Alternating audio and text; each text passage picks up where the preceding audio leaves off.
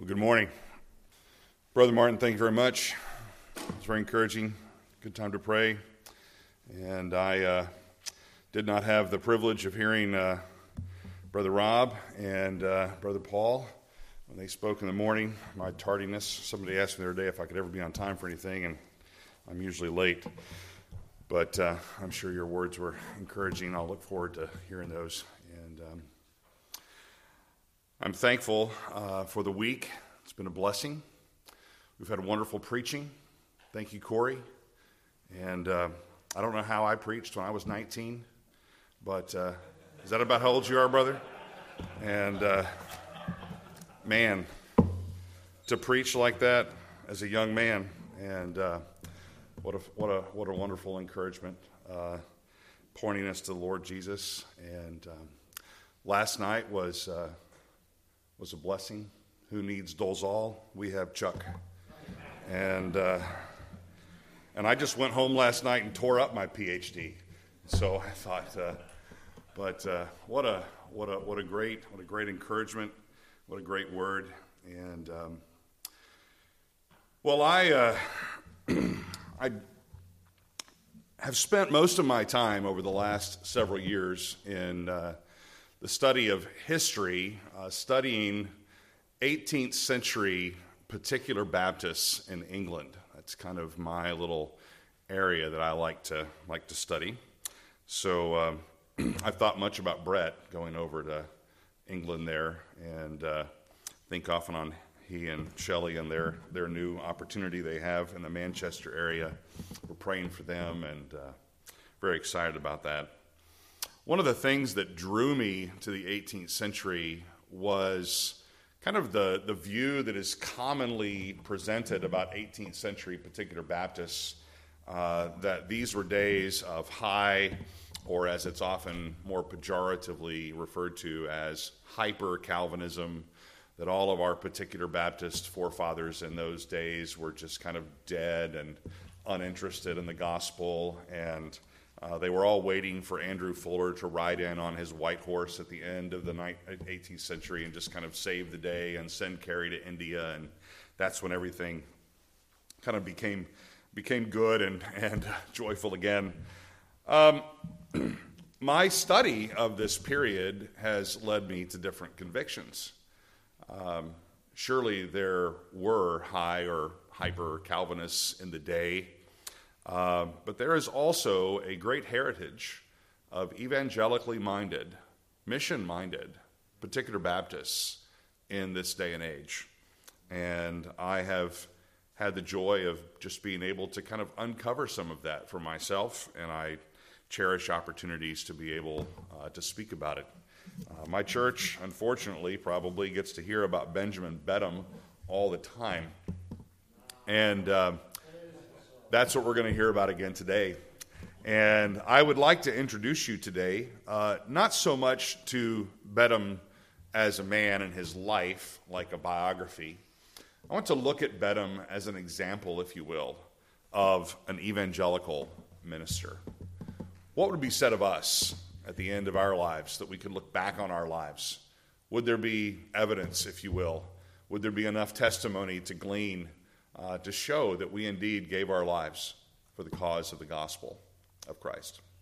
So, with that in mind, I want to present to you the evangelical ministry of Benjamin Beddome. The narrative of Benjamin Beddome's ministry begins at its end in his obituary, penned by fellow Baptist John Rippon, who considered the labors of this good man among his charge as unremitted and evangelical.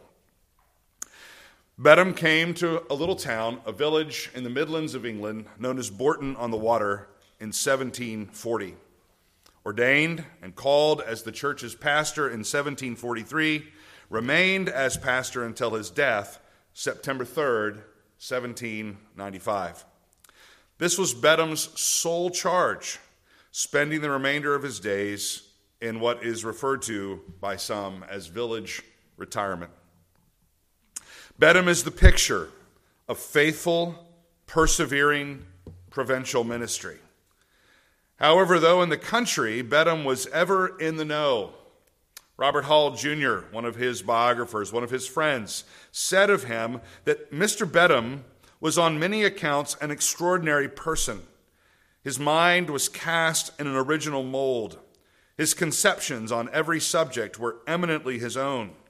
And where the stamina of his thoughts were the same as other men's, a peculiarity marked the mode of their exhibition. Favored with the advantage of a learned education, he continued to the last to cultivate an acquaintance with the best writers of antiquity, to which he was much indebted for the chaste, terse, and nervous diction which distinguished his composition both in prose and verse. Though he spent the principal part of a long life in a village retirement, he was eminent for his colloquial powers, in which he displayed the urbanity of the gentleman and the erudition of the scholar, combined with a more copious vein of Attic salt than any person it had been my lot to know. With a brilliant mind and a sound evangelical education, a well rounded literary palate, and skillful prose, all coupled together with a heart for Christ, Beddome was amply supplied with gifts, useful for a life of ministry among God's flock.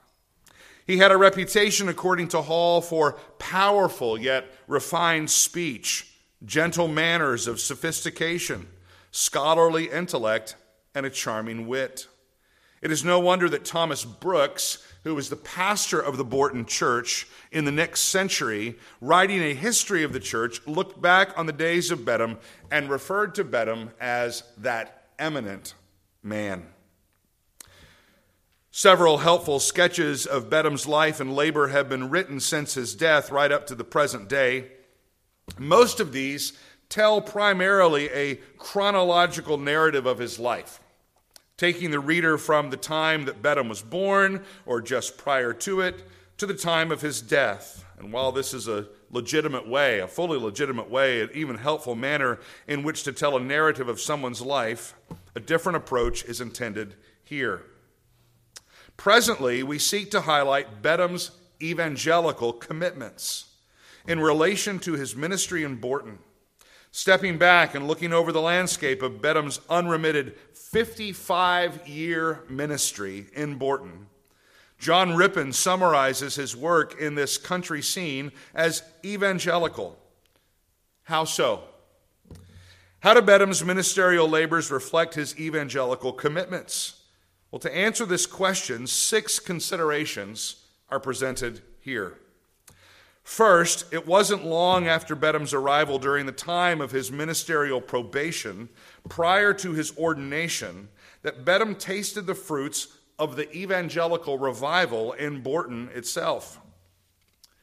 An experience of revival work in Bourton gave Beddome early exposure to an event seen by many as ultimately transformative to the ecclesial landscape in Britain and the world.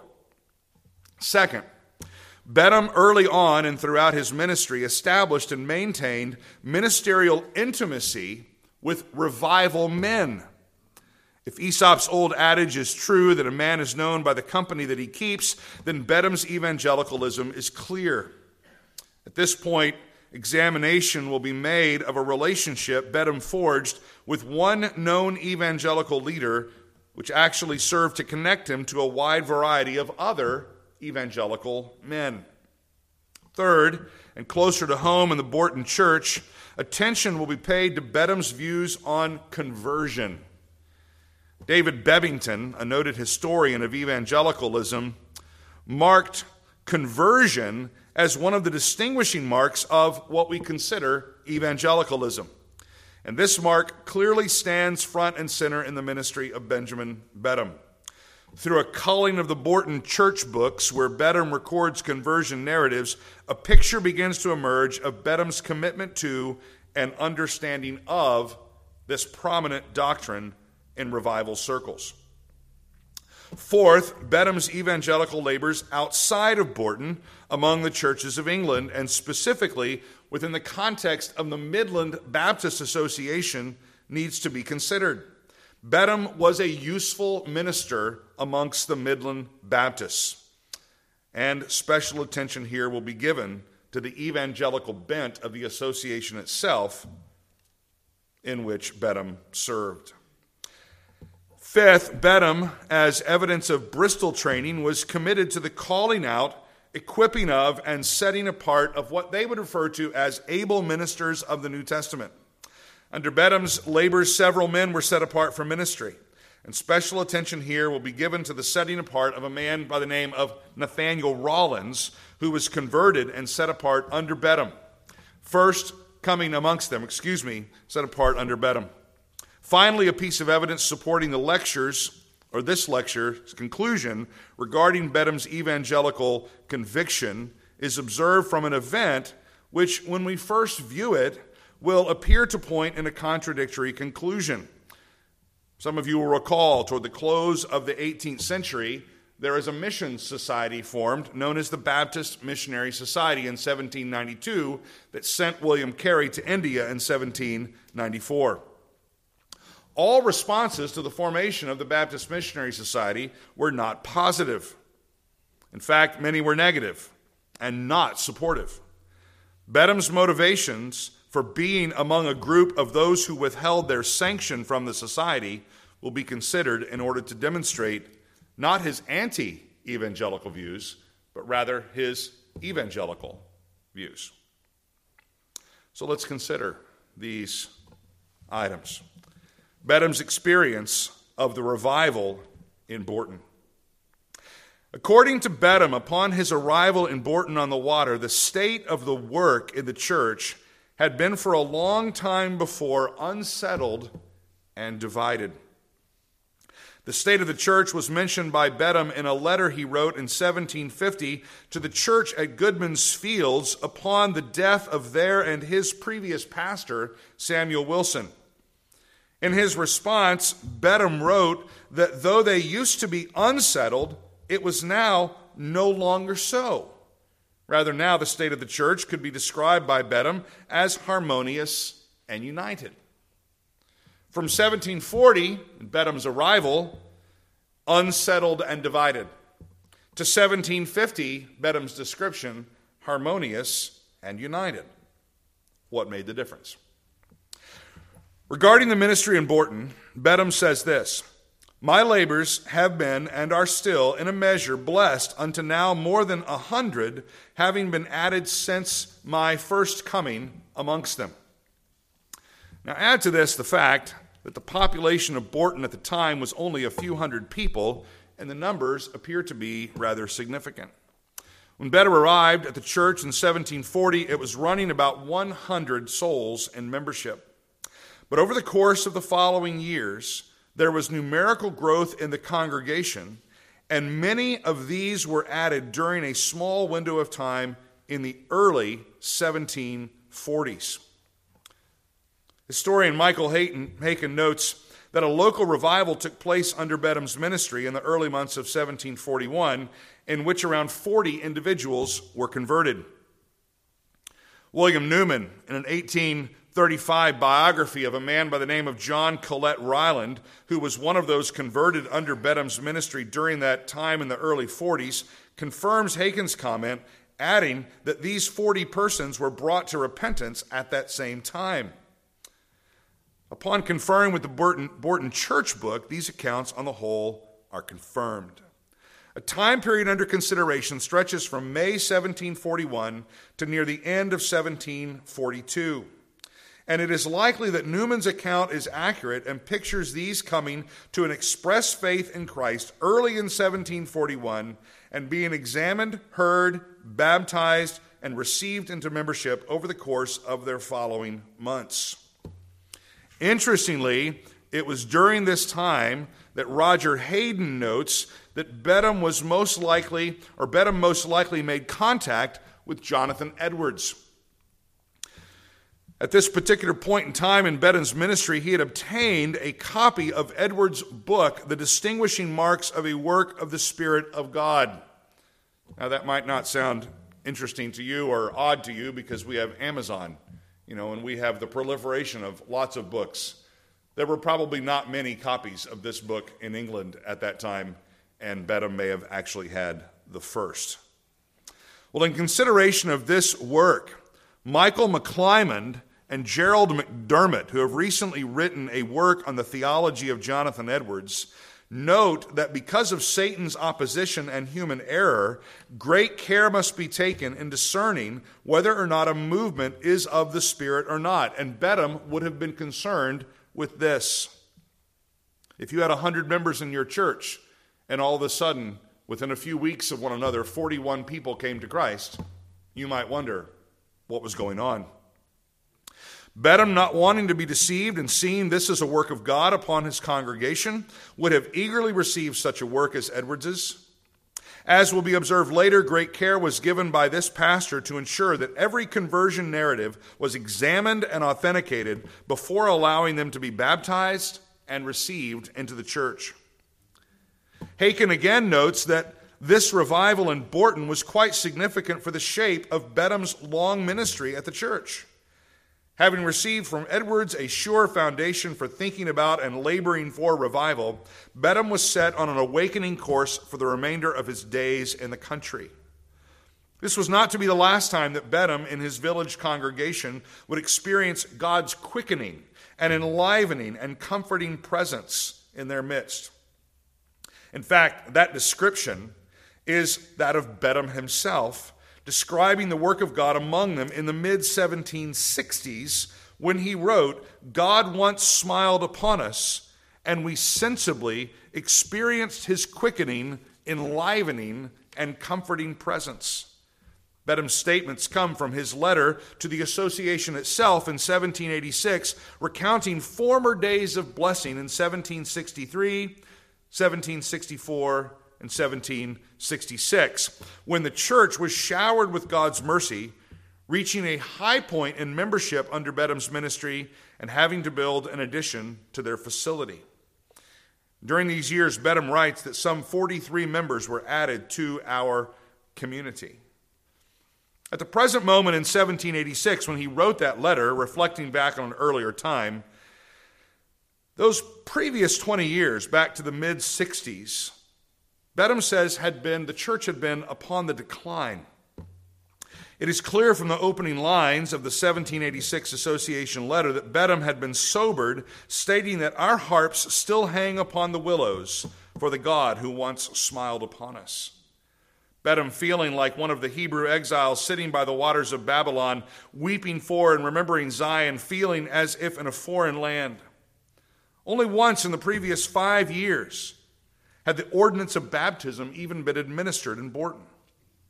Though this was a very discouraging time for Beddome and the church, in characteristic revival fashion, Beddome's hopes are clearly in the Lord to send his Spirit upon his church.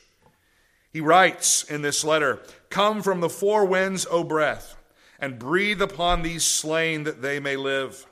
Awake, O north wind, and come, thou south. Blow upon our yard, that the spices may flow out. It should be further noted that following this period of declension, the church did experience yet another visitation from the Lord between the years of 1786 and 1789, in which time there were 17 additions to the church through conversion. However, these days were not like the fullness of the days before. Overall, the first decades of ministry in Bourton for Beddome were the brightest, and the remaining three were filled with much difficulty and much sorrow. One final mention of reviving work in Bourton should be mentioned, and this occurred during the year of 1754. In Beddome's association letter in 1755, things seem dark. He wrote this as to our present state, we have many things to complain, of which we hope. We daily complain, beloved. The shadows of the evening are stretched over us. Coldness and indifference in spiritual things too much prevail, yet we have a little strength. Well, this is a foreboding report. And when one looks in the historical documents of the church, it is somewhat unexpected when we consider that in the previous year, 22 young people had come to Christ. One would think the conversion of 22 young people would have encouraged this pastor for some time, but it seems discouragement was soon to set in. Perhaps there is an indication of why, in another church book, there were two principal books that Beddome kept in the church one recounting kind of a, a history and a, a narrative, and one recounting more statistical data. In this other church book, containing the minutes, Beddome records that in the years since the writing of that annual letter, when he bemoaned difficult days, right around the time 22 young people had come to Christ, in that year prior, five people in the church had passed away. The first, Sister Haig, having passed away and been buried while Beddome was attending the 1754 annual meeting at Warwick. Furthermore, he had buried the last three in the weeks just prior to writing the 1755 letter. Beddome was, after all, a shepherd who loved his sheep, and his affection for them and his sorrow at their passing would be difficult to contain. It can be clearly seen that Beddome was no stranger to the stirrings, though, of revival. The waters of the Windrush Creek running through the middle of the city were often disturbed by the baptisms of the Baptists. Haykin speculates that it seems he is on good footing to do, and it seems he is on good footing to do so, saying, It may well have been this taste of revival that helped make Beddome a cordial friend of those who were involved in the evangelical awakenings of the mid 18th century. Well, to the consideration of those evangelical intimations, we now turn. Beddome's relations with revival evangelicals. Beddome may, as Robert Hall has noted, have lived out his life in village retirement, but in seclusion he was not. Beddome both knew and was known. Beddome was keenly aware of the evangelical leaders of the day, and they were aware of him as well. And though it is true that Beddome was well acquainted with evangelical leaders in the particular Baptist community, men like John Collett Ryland, John Ash, Hugh and Caleb Evans, Benjamin Francis, John Sutcliffe, William Carey, Samuel Pearce, Andrew Fuller, all of these were contemporaries and friends. It is from the broader dissenting community that we would like to draw an illustration of his revival connections. In a letter to a Mr. S, I'm not sure who Mr. S is at the moment, but in a letter to a Mr. S of Gloucestershire, dated June 21, 1743, George Whitefield, a name you may have heard, writes the following in a postscript relating to a dissenting minister, a Mr. Cole. He writes to Mr. S I was always taught to ridicule Mr. Cole and with shame, I write it. I used to, when I was a boy, I would run into his meeting house and cry, Old Cole, Old Cole, Old Cole. Being asked once by one of his congregation what business I would be of, I said, Well, I want to be a minister, Whitefield said. But I would take care never to tell stories from the pulpit like Old Cole. About 12 years afterwards, the old man heard me preach, Whitefield says, in one of the churches in Gloucestershire. And on my telling some story to illustrate the subject I was upon, having been informed what I had said before, he made this remark to one of his elders I find that young Whitefield can now tell stories as well as old Cole. Well, it must be noted here that Whitefield gives this account with shame. His views of Cole obviously had changed coming to regard him as a, quote, most venerable dissenting minister.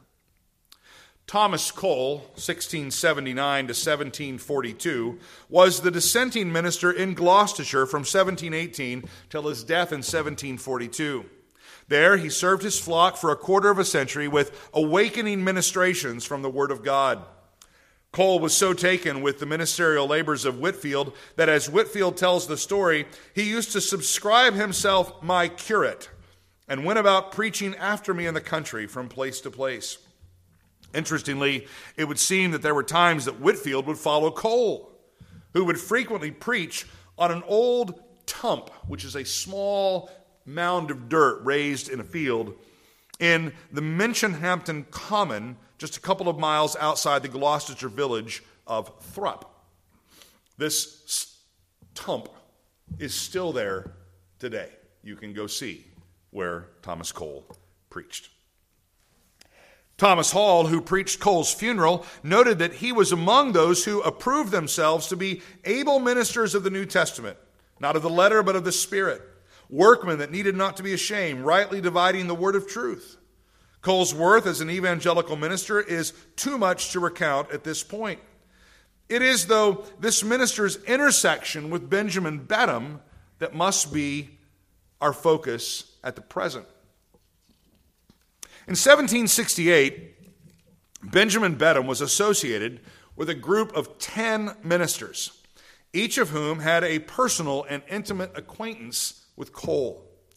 These men were sought out to put their hand to a broadsheet in honor of Cole, the header of this broadsheet, which read, A modern pattern for gospel ministers taken verbatim from an inscription upon the gravestone of the late truly Reverend Mr. Thomas Cole, whose remains lie interred at the meeting house without the south gate in the city of Gloucestershire.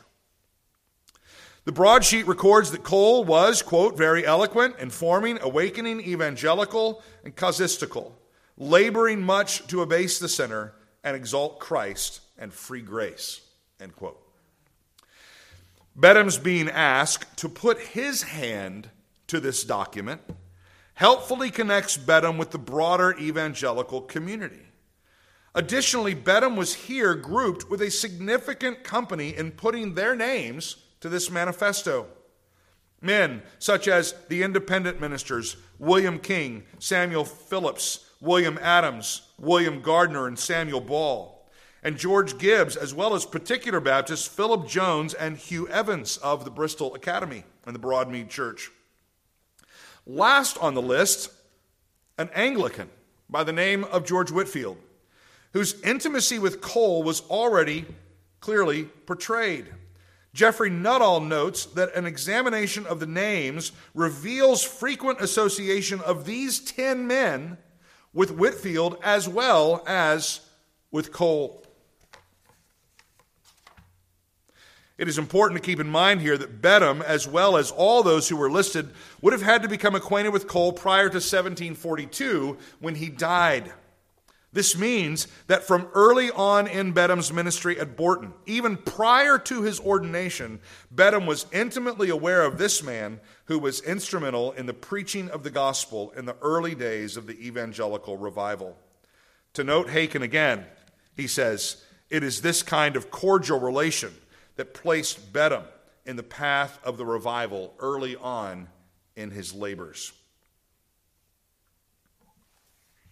I'd love to take the time, and I don't have the time to do this, but I'll just say quickly Beddome was not only concerned with the work of the Lord in the evangelical revival in Britain, Beddome was also very concerned with what we often refer to as the Great Awakening. It's kind of the uh, Americanized version of the evangelical revival.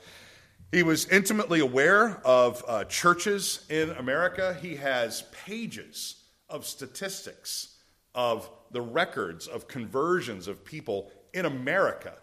He has a hand copied letter from uh, Isaac Backus uh, that was given to another minister very near him, and that would go on for several pages. So we won't go into that, but it's an amazing story to think that here was a man in the midst of the 18th century who had all this statistical data on what was going on in the colonies.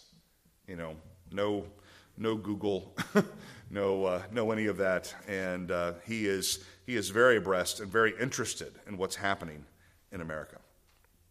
I want us to consider another angle on Beddome's evangelicalism, and that is his moderate understanding of conversion. It was preachers of the Great Awakening in the American colonies, of which the evangelical revival in England was connected, who first articulated a view of conversion, a view that was shared generally by all holding a moderating evangelicalism like Beddome. At this point, we would consider Beddome's view of conversion. There is a need, first, though, to set out an understanding of what is often termed moderate evangelicalism or a moderate evangelical view of conversion itself. And this will then serve as a backdrop against which to set Beddome. So, a moderate evangelical view of conversion. Well, in his work on the Great Awakening, historian Thomas Kidd, contemporary historian Thomas Kidd, draws attention to the fact that both the role of the Holy Spirit and the methods of revival were hotly contested among early American evangelicals. And this dispute led to the breakup of evangelicals along a continuum stretching from those who were supposed opposed to the revival to those who were highly in favor of it. The groupings along Kidd's continuum held three distinct positions the anti revivalists, the moderate evangelicals, and the radical evangelicals. The anti revivalists, as their name suggests, were against the revival, viewing it as the work of enthusiasts. At the other end of the spectrum were the radical evangelicals who were in favor of the awakening in all of its various forms, embracing the Spirit's movements, even if social conventions had to be sacrificed. Moderating these two more extreme positions were the moderate evangelicals, making up the bulk of the movement as the revival progressed. Though they shared some concerns with the anti revivalists regarding the excesses of the radicals, they were of the conviction that though aberrations were present, they did not discount the awakening's validity. Robert Caldwell, in his work, The Theology of American Revivalists, provides a breakdown of the theology of the moderates, especially in relation to their theology of salvation. Having culled a vast amount of material from the period, Caldwell has concluded from the primary sources that the principal components of their soteriology can best be summarized by a threefold designation conviction, conversion, and consolation. Although nicely alliterated, Caldwell did not invent the threefold descriptor. Rather, it is so itemized in the primary material itself. These, conviction, conversion, consolation, are, according to various 18th century witnesses, a judicious description of the distinct parts of the ordinary work of the Spirit of grace in applying the redemption purchased by Christ to particular souls.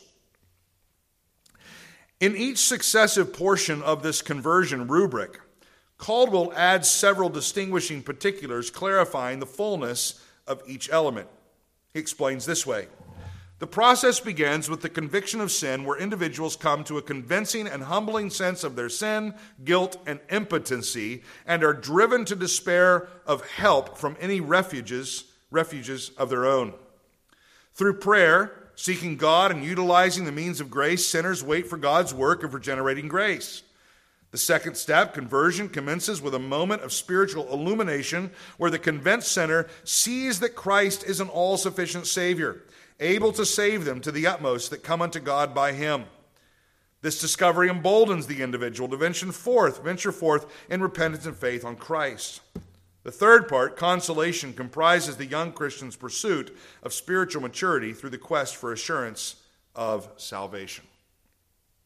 So important was this rubric that historian C.C. Goen noted that the three stages of conversion became normative in the Great Awakening and in subsequent revivalism, and those who could not or would not pass through it were in time denounced as unconverted. Well, this provides a sound backdrop necessary to move forward, looking more particularly at Benjamin Beddome, an evangelical of moderate convictions, notably here in relation to the doctrine of conversion. Beddome's convictions regarding conversion can be seen in a perusal of the church book, where he recounts numerous conversion narratives given by those seeking membership in the Bourton congregation. Whenever one in the Bourton congregation came to faith in Christ, they would relate their own experience. And they would do this verbally before the church, before being admitted. Presently, the experiences of three individuals with brief analysis are considered in relation to that rubric Mary Boswell, Elizabeth Beddome, and Betsy Head. Mary Boswell's experience is related in the church book dated August 25th, 1754. In the evening of the same day, Miss Molly Boswell gave in her experience and was accepted. She was under concern of mine nine or ten years ago. Mr. Beddome, preaching from these words, quote, he answered not a word, end quote. Put her upon the duty of prayer, in which she rested till those words were impressed on her mind. Our righteousnesses are but as filthy rags. She then was in great distress again until Mr. Mr. Beddome preached from, Look unto me and be ye saved, which led her to the Lord Jesus Christ. She has been much in carnal frame since that time till of late, when God has remarkably quickened her soul through the preaching of the word. Reading and prayer have been wonderfully sweet. One night she was filled with such comfort when led as to be ready to break out, My soul shall magnify the Lord. And as she said, she could not help applying that to herself. One morning she had been earnestly praying, Lord, blot out my iniquities as a cloud. Some hours after these words, I will blot out. They were powerfully and comfortably impressed upon her soul. Now, assessing Molly Boswell against Caldwell's conversion rubric works well. Beddome recounts first her conviction, falling within two periods of time somewhat separated where by the use of means of preaching she was under concern of mind as well as great distress.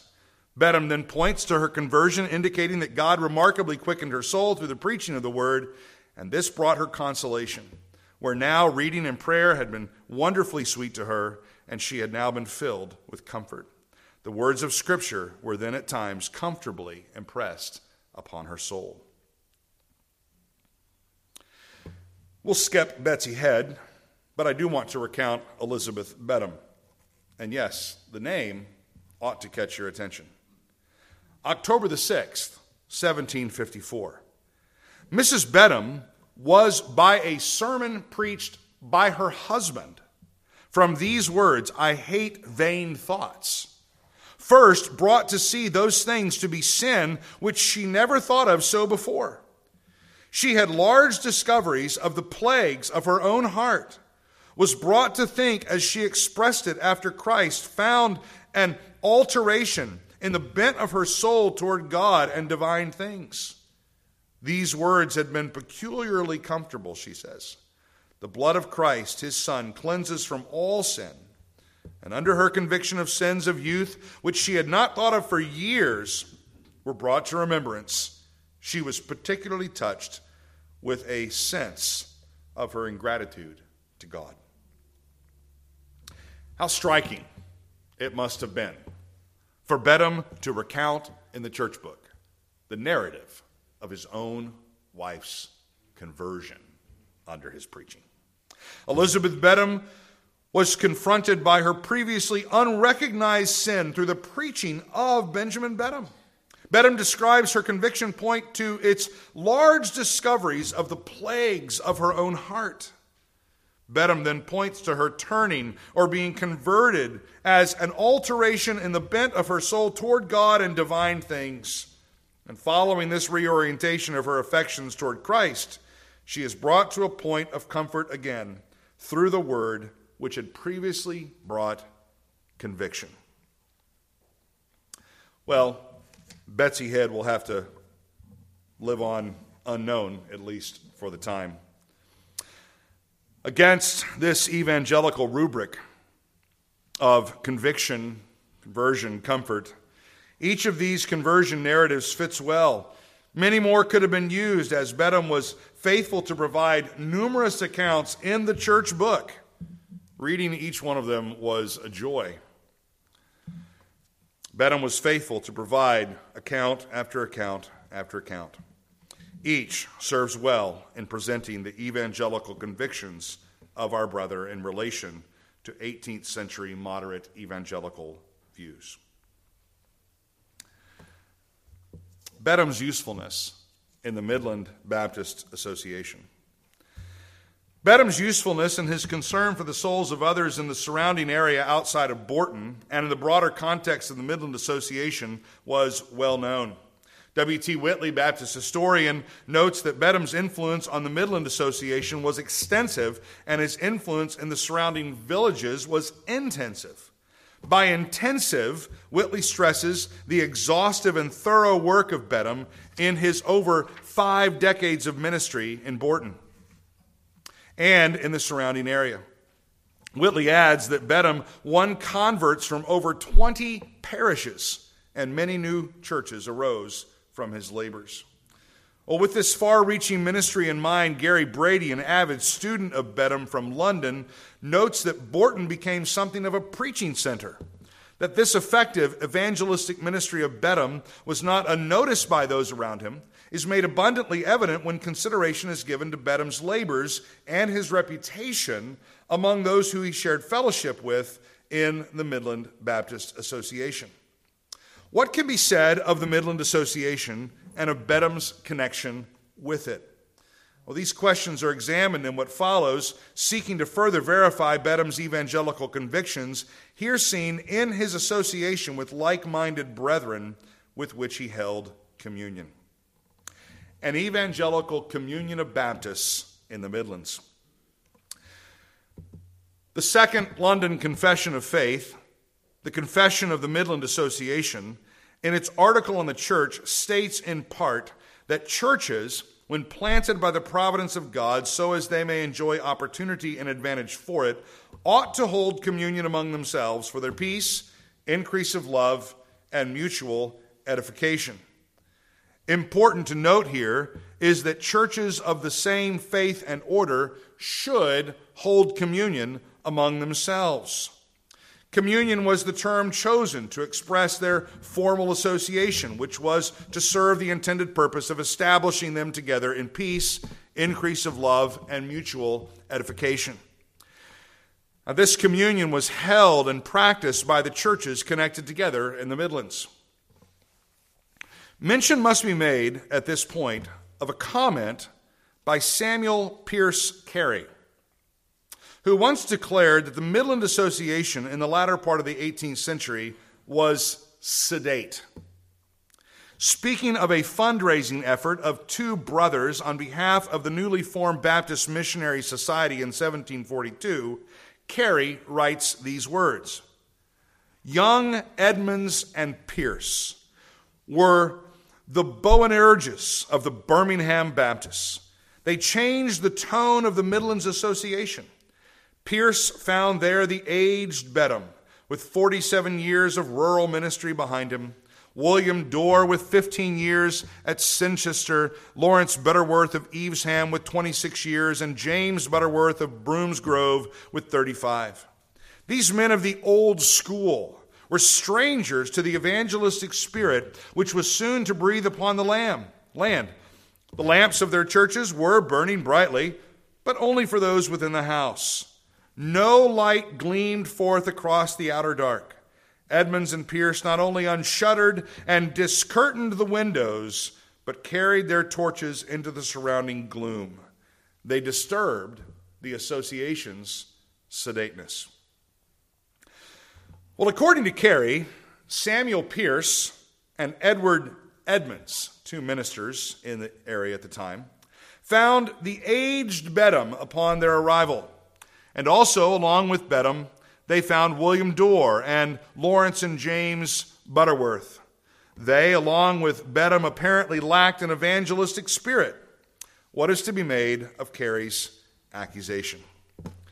These men, these men mentioned together in this statement by Samuel Pearce Carey, had long and fruitful ministries in their respective villages in the association at large. The ministries of all three men could readily be considered, and such would yield good cause for assessing them differently than did Carey. However, consider simply one the brother of James Butterworth, Lawrence, who had all in all a 60 year pastorate in Evesham Particular Baptist Church from 1768 to 1828. and was considered a truly venerable servant of Jesus Christ. Lawrence once wrote this to a friend regarding John 3:16. He says that passage deserves to be printed in golden letters. Yea, to be printed on our hearts, where it is said in John 3:16, "For God so loved the world that he gave his only begotten son, that whosoever believeth in him should not perish, but have everlasting life." Whosoever, he says, mark the word, whosoever, let our case be what it may. I mean, you know, if you didn't know any better, you'd think he was the Arminian mission guy standing at the back of the goalpost at the football game. But he wasn't. He was a particular Baptist that had a hunger for lost men to come to Christ. Placing stress on the scriptural availability of the gospel to whosoever is hardly the emphasis of a high or hyper Calvinist or one who had no evangelistic spirit. But it is not simply individual men who were being slanderously spoken of in Carey's statement. He speaks most pejoratively of the entirety of the Midland Association of Churches. Carey states that Pearce and Edmonds changed the tone of the Midland Association. His negative assessment of the association itself goes further, stating that upon arrival they disturbed the association's sedateness. But is that correct? Is that a correct representation of this association of our brothers from years ago? What, in fact, was the tone of the Midland Baptists? Perhaps you can sympathize with being misrepresented. Surely no one would ever do that regarding your Calvinism. The Midland churches were widely known for their confessional soundness, their evangelical fervor, and spiritual affection. The association was one of the oldest in Baptist life, first formed back in 1655, but later reformed in 1690, taking as its doctrinal basis the 1689 Confession. The association had a rich evangelical Calvinistic heritage, with John Beddome, Benjamin's father, and Bernard Foskett, Benjamin's tutor at the Bristol Academy, both pastoring in the confines of the Midland Association in the early part of the century. Their story is amazing, but not for today. One of the surest ways of ascertaining the heart of an association is through its annual circular letters. Fortunately, in Beddome's books, Beddome copied several circular letters for us. And examining these along with others obtained is quite revealing as to the true tone of the association during Beddome's ministry. A sampling from various years will serve to refute Carey's charges and establish the evangelical position of the association as a whole. 1751. A call in this letter went out to all the churches to strive for revival. This was deeply needed, for as they state, though they enjoy awakening means, they have hard and obdurate hearts that will not break nor soften. Interestingly, this year, Beddome wrote in his church's letter to the association that they as a congregation were longing for the latter rain to be brought by the Lord to the churches. The latter rain in 18th century parlance is this idea, it's indicative of that latter day glory that they hoped would be falling on the churches very soon. It's what gave impetus to the writings of men like Edwards and, interestingly, John Gill in the period. But that's another story, too. 1754. This particular circular letter stresses or expresses cause for sorrow that the word had not been made so effectual as we could wish in the conversion of sinners. Helpfully, this year, Beddome preached the annual sermon on Matthew 4:19 on being fishers of men. And the association embraced his message and offered the following exhortation the churches in this association, being without settled pastors or ministers, there being also a want of laborers in other parts of the harvest, we think there is a need of prayer on this account to entreat the Lord that he would be pleased to make many of his servants fishers of men. We entreat you to pray earnestly for your ministers that God would both increase their graces and their labors. I'm sure someone who gave the morning devotional that day probably encouraged people to pray for these kinds of things. 1755. This letter contains the affirmation that they see themselves in the bonds of an evangelical friendship which will grow stronger and stronger to all eternity. 1757. This year, seeming to take a note from the postmillennial eschatology of Edwards, they wrote that, quote, the state of the churches is far short of that happy period which the predictions of God's infallible word gives us abundant and joyful reason to expect. They were hoping for things to happen. They were expecting things to happen. Long before William Carey ever supposedly said, attempt great things, expect great things, or expect great things, attempt great things, whichever way you want to put it, they were already what? They were already expecting great things, and they were attempting great things here through prayer. 1767, this year the association admonished the churches we desire that prayer meetings may be carefully attended, and in a special manner we, com- we, we comment, that's how it says it, comment, we comment to the churches of this association the spending an hour or an hour and a half in prayer every Friday evening beginning at 7 o'clock for the revival of God's work and pouring down of His Spirit on the churches, especially the associated ones. 1773, this year the association gave a book recommendation. That sounds good. Book provision. I don't know who did that with the books, but thank you. That's wonderful. That's not in the notes. Anyway, so in a footnote in their letter, they include the following advice to assist your faith in some controverted points of great importance. We recommend the diligent perusal of a small tract entitled An Address to the Serious and Candid Professors of Christianity. At the end of the letter, in what they called the breviates, they included the following statement again about the book. Agreed that the messengers present, or the, that, the mess, that the messengers present their sincerest thanks to the author of the Address to the Serious and Candid Professors of Christianity for his noble and able defense of some of the fundamental doctrines of religion, and sincerely with his labors may be crowned with success. Now, this tract was written by none other than the evangelical Calvinist Caleb Evans of Bristol, founder of the Bristol Education Society in 1770 and tutor at the Bristol Baptist Academy alongside his father, Hugh Evans. Now, it should be noted that this expression of thanks expressed for Evans was encouraged by the Bourton Church, who included as a postscript in their letter that year to the association the following we think we should, as a body, that is the association, return thanks to the Reverend Mr. Caleb Evans for his late, seasonable, and ingenious address in the defense of the fundamental doctrines of the gospel. Noteworthy is that this book addresses evangelical gospel issues such as distinctions between, here, natural ability and moral inability. Now, there's not time to go into that, but these distinctions were later used in the 18th century by Andrew Fuller in the writing of the book, The Gospel Worthy of All Acceptation, which was a key theological resource in the birth of modern missions through the formation of the Baptist Missionary Society. 1786, this year the Midland Association joined the prayer call issued in 1784 by the Northamptonshire Association. 1784, John Sutcliffe had issued a call to prayer, calling upon the churches to pray once a month for the propagation of the gospel into the foreign lands. And here the Midland Association is joining with this. One final record from their letters in 1789.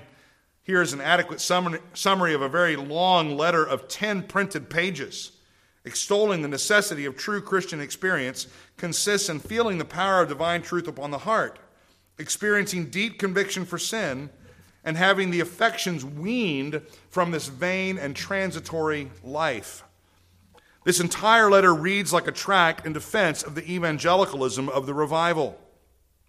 This year, also, the association agreed to continue the monthly meeting of prayer for the revival of religion. Recall, we just read about a weekly call to prayer in 1767. But this is the monthly call to prayer that they should continue, and this is most likely the call to prayer two years prior, um, or excuse me, five years prior in 1784, uh, that the Midland Association had joined in 1786 for the prayer of the revival of religion among the nations. Now, this communion of churches was far from being sedate. Rather, they were bursting forth with the hope that God would soon breathe upon his churches with a fresh work of the Spirit, and in the meantime, they were being faithful to the work at hand. When Pearce and Edmonds came upon the Midland Association, they found the windows with curtains pulled and shutters opened in the hope that God would soon move upon the land. The association was far from sedate. Carey was wrong. But not only the association, we need to consider Beddome himself an evangelical man in this association among evangelical men. Beddome was deeply connected to this association and held in high regard by its pastors. The church books give the picture of a man devoted to the work of his association. Beddome would have been com- Beddome would have seen commitment to associationalism in the labor of his father at the Alcester and Pithay churches, as well as in the efforts of Bernard Foskett through the Broadmead Baptist Church in Bristol, especially during the days that he spent there at the academy. For almost 50 years, Beddome, almost without fail, wrote his church's associational letter and was their appointed representative at the annual assembly. On 17 different occasions, he preached the annual sermons and served as moderator at least five different times. Well, let me quickly move to a, another point of evidence here Beddome's calling out of able ministers. The Apostle Paul had clearly passed along a ministerial directive to Timothy and those who would come after him when he instructed him in Timothy 2 2, 2 Timothy 2 2, what you have heard from me in the presence of many witnesses, entrust to faithful men who will be able to teach others also. Clearly, Beddome saw his role in a text such as this. Beddome, who had been faithfully taught by others the Word of God, would embrace throughout his ministry the training of men in the things he himself had been given. A variety of men were brought up and called out under his ministry in the tradition of Evans's able ministers in the Bristol tradition. The names of some are well known in Baptist history, and others are more obscure. John Collett Ryland, Richard Haynes, John Reynolds, Richard Strains, Alexander Payne, and Thomas Coles, not the Thomas Cole of earlier. Each of these men would make a worthy study, men whom Beddome shepherded and trained, but attention is drawn at this point to one man by the name of Nathaniel Rollins. Nathaniel Rollins, called out to the ministry while under the pastoral care of Beddome, serves as a model example of one able minister calling out another. Seeing Beddome's work with Rollins furthers this lecture's demonstration of Beddome's evangelical commitments. Nathaniel Rollins of the little village Moreton in the Marsh. I love the names of towns over there. Bourton on the water, Moreton in the Marsh, and just all kinds of little funny things. They laugh at them too, so it's just kind of it's just kind of humorous. Nathaniel Rollins came to Bourton on the water sometime, uh, it would seem, in the early 1740s. The year of 1750 is significant for, uh, for Bourton when, when it came to men that they would send into the ministry. That year, the Bourton Church book recounts that they dismissed Brother John Ryland to the church at Warwick and Brother Richard Haynes to that of Bradford, over which churches they are since settled as pastors. The departure of men from our churches to the ministry is a bittersweet experience in the life of a congregation. The loss of gifted brethren to another congregation is difficult, yet at the same time, a rewarding experience for a pastor and flock. The church in Bourton certainly would have felt the loss and the joy of seeing these two brothers sent out from their midst. However, unknown to them at the time, just short excuse me, just a short way down the road, in that same year, a young man who had been serious from a child, Nathaniel Rollins, son to brother and sister Rollins in Moreton and Marsh, would come for baptism and was received into membership. It is recorded in the other church book that he was baptized March 24th and received in on the 25th in 1750. The rich treasure Beddome and his congregation would find in this young man was yet to be seen. The Baptists of the day well, the Baptists of the day saw able ministers as naturally endowed, intellectually prepared, spiritually gifted, and gospel preaching. Rollins fits well when measured against such a rubric. Rollins saw, or Rollins sat rather, excuse me, under the pastoral ministry of Beddome for the next 10 years or more. And during this time, the church soon requested him to preach and engaged in a long solicitation, and finally he yielded to this trial of his abilities. The church must have seen something promising in the young man, for he was sent to the Bristol Academy, where he remained four years under the tutelage of the Reverend Hugh Evans and the Reverend Bernard Foskett. Beddome notes in the church book again that toward the beginning of the year 1763, while still under Evans' care at the academy, Rollins returned to Bourton to have his gifts tested in private manner three times. I want you to note the patience of this young man in waiting to be sent out to the ministry. Oh, for such a young man to be patient. The church could not come to a conclusion regarding his gifts and Rollins returned to the academy to complete his education. In September of the same year, Beddome received correspondence from Hugh Evans stating that they had had Rollins preach once and he had met with acceptance, and that a few times under urgent necessity he had preached in a few area churches. Evans was desirous of the Bourton Church's approval that that the Broadmead Church might give him liberty to exercise occasionally where there was a pressing call. I mean, here we have an example of another church respecting the home church's approval of a man. Everybody's wanting to wait on one another. What, what grace, what camaraderie, what an association. To this, the church agreed, and Rollins was then given the opportunity on occasion to preach freely. At this point, Rollins had been intellectually prepared at both Bourton and Bristol and recognized as naturally and spiritually gifted for the work. Regarding his natural abilities, the church had taken notice of his good natural parts in 1762. The following is a recollection from the Baptist magazine of the period. A remarkable integrity of character. This is in regard to Rawlins. A remarkable integrity of character, united with great plainness of manner, sometimes failed to introduce Mr. Rollins advantageously to the attention of a stranger, but gave him an honorable seat in the circle of friendship. There it was known how much the law of kindness governed his heart. And there, breaking through his natural reserve, it was expressed by the appropriate communications of the tongue, ministering grace to the hearers. Though he had a natural reserve about him, Rollins made up for it with his ability to communicate his personal integrity and the kindness that governed his heart. Isn't it interesting that God calls different men of different temperaments into the ministry? You know, the danger of thinking they have to be just like me or they can never preach. May God keep them from being just like me. One's enough. Rollins was well on his way to be recognized as an able minister of the New Testament. He's still on the way. One point of recognition remained, and that would be fulfilled back in Bourton. Upon completion of his education, Nathaniel returns to Bourton and places himself again under the pastoral ministry of Beddome. January 14, 1766, the congregation at Bourton, quote, kept a day of fasting and prayer when Brother Nathaniel Rollins was unanimously called out to the work of the ministry.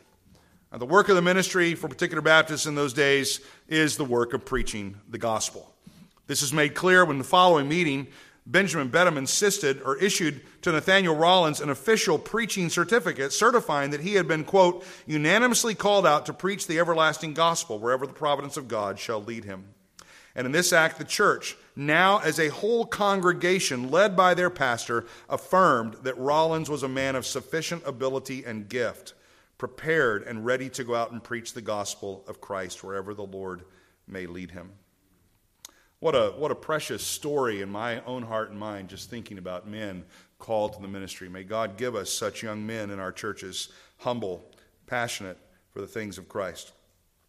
One last point of evidence, and this will complete our, our look at Beddome here, and that is Beddome and his relationship to the Baptist Missionary Society.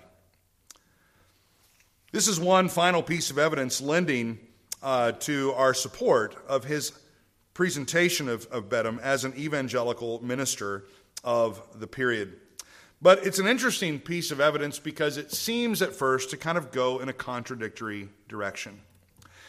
When the Baptist Missionary Society was formed in 1792, seeking to send William Carey to India along with John Thomas, the responses of all in the particular Baptist community were not encouraging.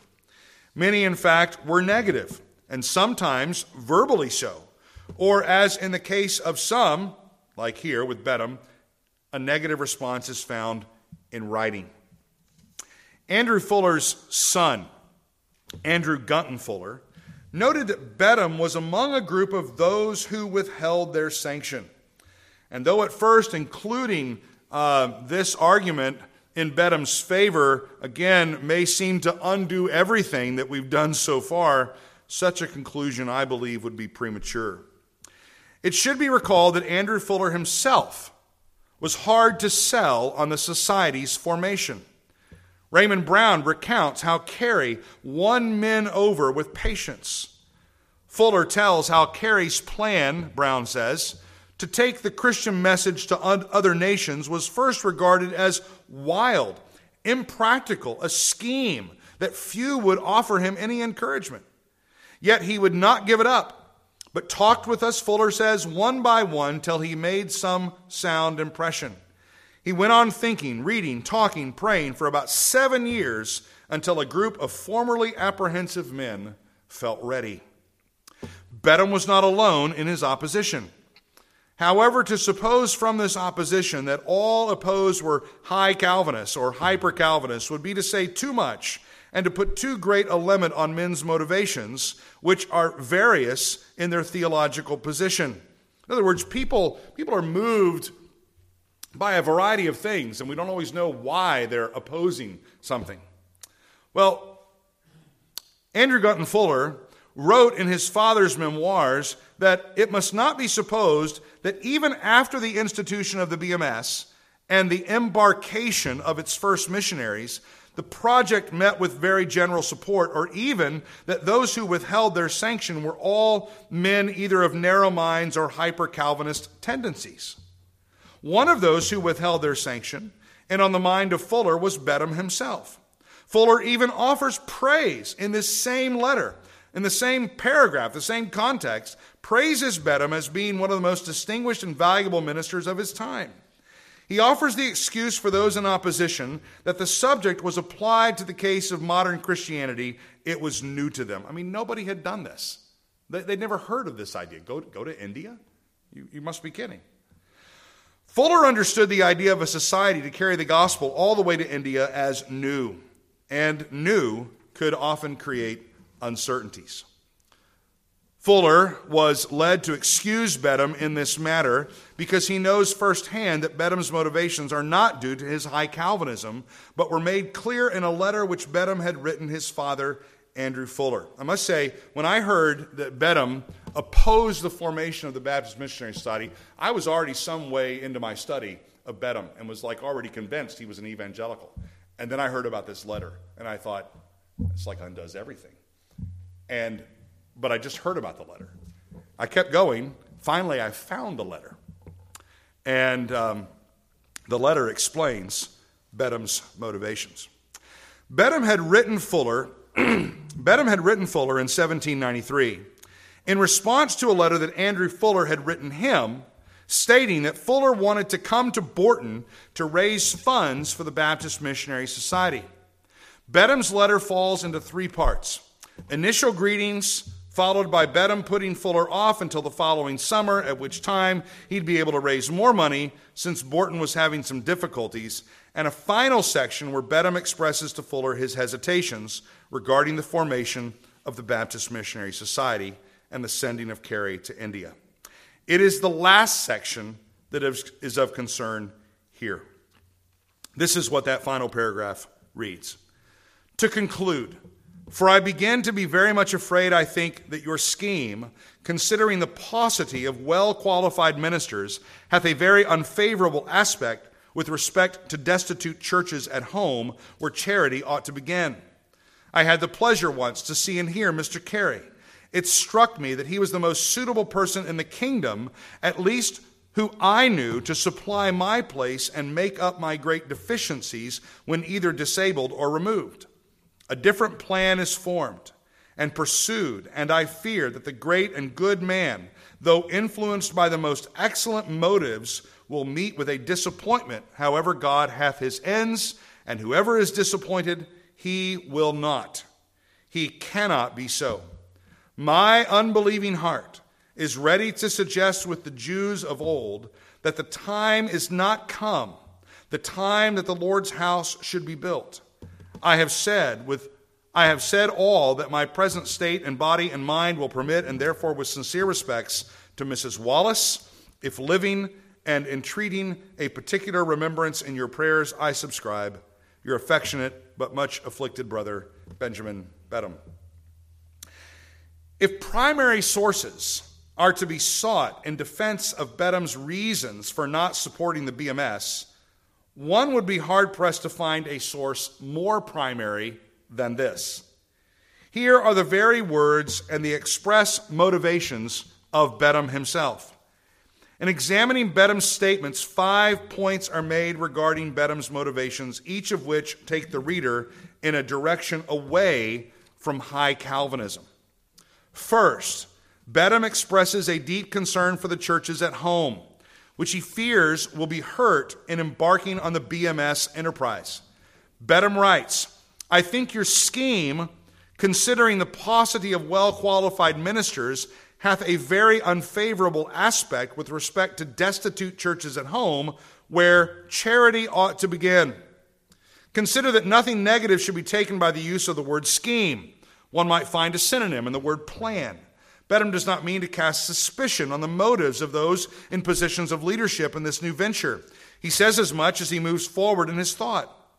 Also, it is the state of the churches, and specifically the paucity or the scarcity of well qualified preachers of the gospel for the benefit of the churches, that causes Beddome great concern. These were indeed difficult times, and many of the churches um, were pastorless. And that being of great concern led Beddome to think if we send all these good men overseas, what will become of our churches here? Note also that Beddome is not to be taken here as seeking to exonerate his guilty conscience for not helping those in the nations, as Pearce Carey said, that they were in the outer dark, when he states that charity first should be dealt out to those at home. Rather, he is expressing the deeper responsibility he feels they first have to the churches in England. Second, Beddome's motivations can also be found closer to home, closer, that is, to the situation at Bourton on the Water. Beddome, by this time, has begun his sixth decade of pastoral labor for this village flock. His health is not well. In fact, he dies just a year and a half after he writes this letter. Um, he has been in recent years, he expresses in the first portion of the letter, being carried in a sedan to occupy the pulpit every Lord's Day. They'd go to his house, pick him up in a carrier, carry him to the church, set him up, have him preach, carry him back home. If you've heard the story of Calvin in many years, in later years of his life, they did the same thing. They just carried him, propped him up, and put him, he preached, and they carry him back home. Here he turns his attention to the soon coming need for a replacement for him in relation to his pastoral duties, and his thoughts turn to none other than William Carey. He writes, I had the pleasure once of, to see and hear Carey. It struck me that he was the most suitable person in the kingdom, at least who I knew to supply my place, place and make up my, different, my deficiencies when either disabled or removed. Now, this is a surprising thing. If, in fact, Beddome is a high Calvinist, why would he possibly consider William Carey to be the best, most suitable replacement for him in the kingdom? Carey, Beddome thought, was the best man for the job in Bourton. Third, Beddome further gives positive affirmation of Carey's motivations in the formation of the society itself. Beddome states a different plan is formed and pursued, and I fear that the great and good man, though influenced by the most excellent motives, will meet with a disappointment. Though Beddome saw Carey as the great and good man, he does not think the Baptist Missionary Society will meet, or he does think the Baptist Missionary Society will meet with disappointment. Though this is the case, he yet affirms the men behind it. Even though he clearly believes this venture will meet with disappointment, he points Fuller to his God in the next statement. Notice this phrase However, God hath his ends, and whoever is disappointed, he will not. Indeed, he cannot be so. God's purpose will prevail. Of this, Beddome and Fuller were agreed, and they were sure. Fourth, I said five, there are just four. That's to encourage you. Beddome is not opposed. Beddome is not opposed to the idea of reaching the nations. Beddome's words express both his humility and his hope. He says, My unbelieving heart is ready to suggest that the time is not come, the time that the Lord's house should be built. Though the time has not come in Beddome's thought, he implies there will come a time. Now, Beddome refers to this as the time of building the Lord's house. And he is alluding here to Haggai 1 2, where the prophet says, The time has not yet come to rebuild the Lord's house. Just prior to the formation of the Baptist Missionary Society, Fuller had preached a sermon from this very text. Fuller's sermon was entitled, The Instances the evil nature and the dangerous tendency of delay in the concerns of religion based on Haggai 1 2. Is Beddome perhaps alluding not merely to the text from Haggai, but to Fuller's own sermon? Beddome would have had access to the sermon, which had been preached over two years prior in 1791. Either way, the issue between men like Beddome and Fuller had nothing to do with priority or propriety, but it had everything to do with timing. Both good men were gospel men. They were both free gospel men. Men who sensed and lived under obligation to preach the gospel, offer Christ to all, and press upon them their unmistakable duty to believe. Beddome's whole life pointed in a gospel direction. And on his death, as recorded in the Bourton Church Book, it is said that his was a life of faithful labors and unblemished character, and useful services both to saints and sinners. Referring to himself in the closing hours of his life as a brand plucked out of the burning, he fell asleep in Jesus. Thank you.